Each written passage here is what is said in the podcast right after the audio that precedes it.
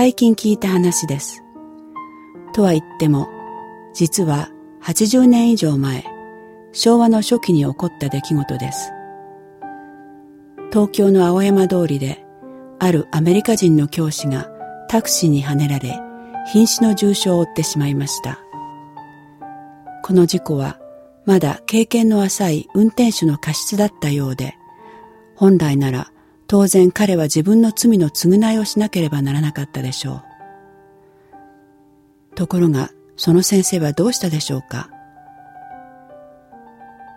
病院に集まった人たちに、なんとかその運転手さんが罰を受けなくて済むように、皆で働きかけてくれるようお願いしたのです。彼の貧しい家族、これからの人生を思いやっての愛にあふれる言葉でした。そしてそれが彼女の最後の遺言となったのです。私たちは普段皆自分が正しく生きていると思っているところがあります。人にされた嫌なことはいつまでも覚えているくせに自分が他人に対してしていることは割と無頓着だったり自分には甘いわけです。でもふと振り返ってみると、ああ、あんなことしなければよかった、とか、あれはちょっと言い過ぎだったかな、などと思うことがあるはずです。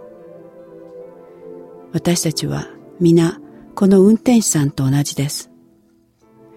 人を死に至らせるほどの事故を起こすことはなかったとしても、うっかりとしたミスや、あるいは忙しすぎて気が回らなくて人の気持ちを踏みにじってしまったり、知らないところで人の心を傷つけていたり、罪が全くないなどという人は一人もいないでしょう。そんな私たち人間がひしめいている。この世の中を見回すと、暗闇と言わざるを得ないところがあります。家庭が崩壊したり、絶望の中で立ち上がれないあの人も、そして見て見ぬふりをしようとしている私。一体どうすればいいのでしょう。でも、ここに希望の光があります。神様がそんなどうしようもない私たちのために救い主イエス・キリストを使わされました。2000年前にです。この世界に神様が介入されたのです。この世を人間の姿をとって歩かれ、そして十字架で死なれた。私たちの罪深さを全部丸ごと背負って身代わりになられた。私たちを許すためにです。私たちが罰を受けなくて済むようにしてくださった。私たちの罪深さを全部帳消しにしてくださったのです。ちょうど80年近く前、あの見も知らぬ外国人教師が事故を起こした彼を許したように。こんな都合の良い話ってあるでしょうか？でも、あなたがあの若い運転手さんだったらどうするでしょう？それは虫が良すぎるので結構です。と言いますか？いや、ただもう感激の涙でひたすら感謝してその無償の愛を受けないでしょうか？そして許された新しい命をもって何とか残された人生をその深い愛に応えて一生懸命大切に生きていこうと思わないでしょうか。それが神様の愛なのです。これはあまりにも大きくて人間の思いをはるかに超えているのでなかなか私たちには理解しにくいのです。それに2000年前のことがどうして今の私に直接関わってくるのかということも壁になることがあるようです以前私はある数学者の方がクリスチャンになってからイエス・キリストの救いについて例えで説明された話をどこかで読んだことがあります。私たちは今、縦、横、高さのある三次元の世界に住んでいます。でも、もし仮に二次元の世界、つまり平面上しか知らない生物がいたとします。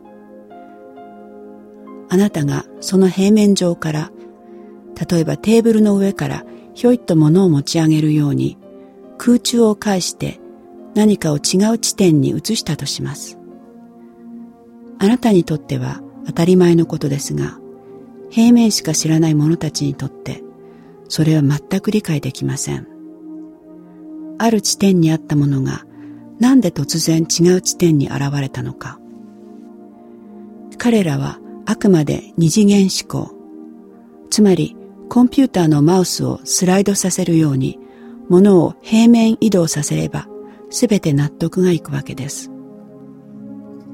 神様の世界もそういう感じだというのです。私たちは三次元の世界に閉じ込められている。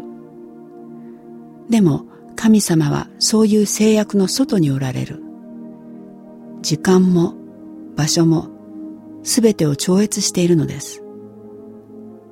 だから何千年前であろうとそれが今の私たちに直接関わってくる。しかも私たちの心の中に実際働かれるのです。不思議ですね。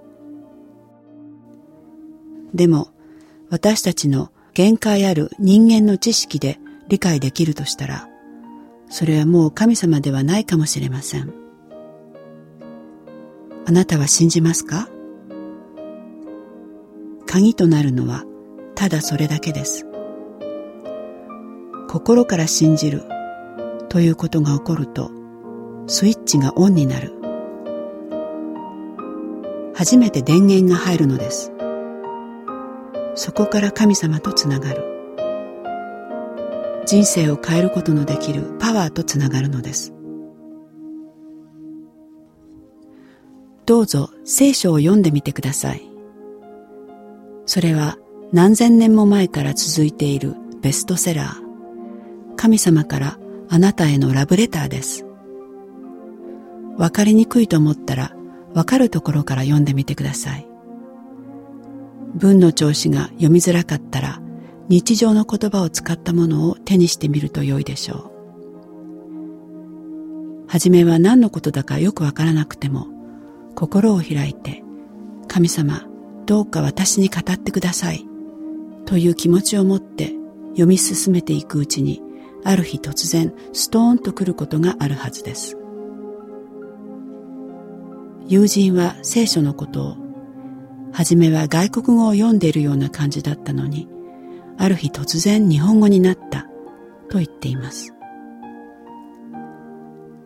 神様からの贈り物を期待しつつ読み続けると、ある時、イエス様がスーッとあなたの心に入ってこられます。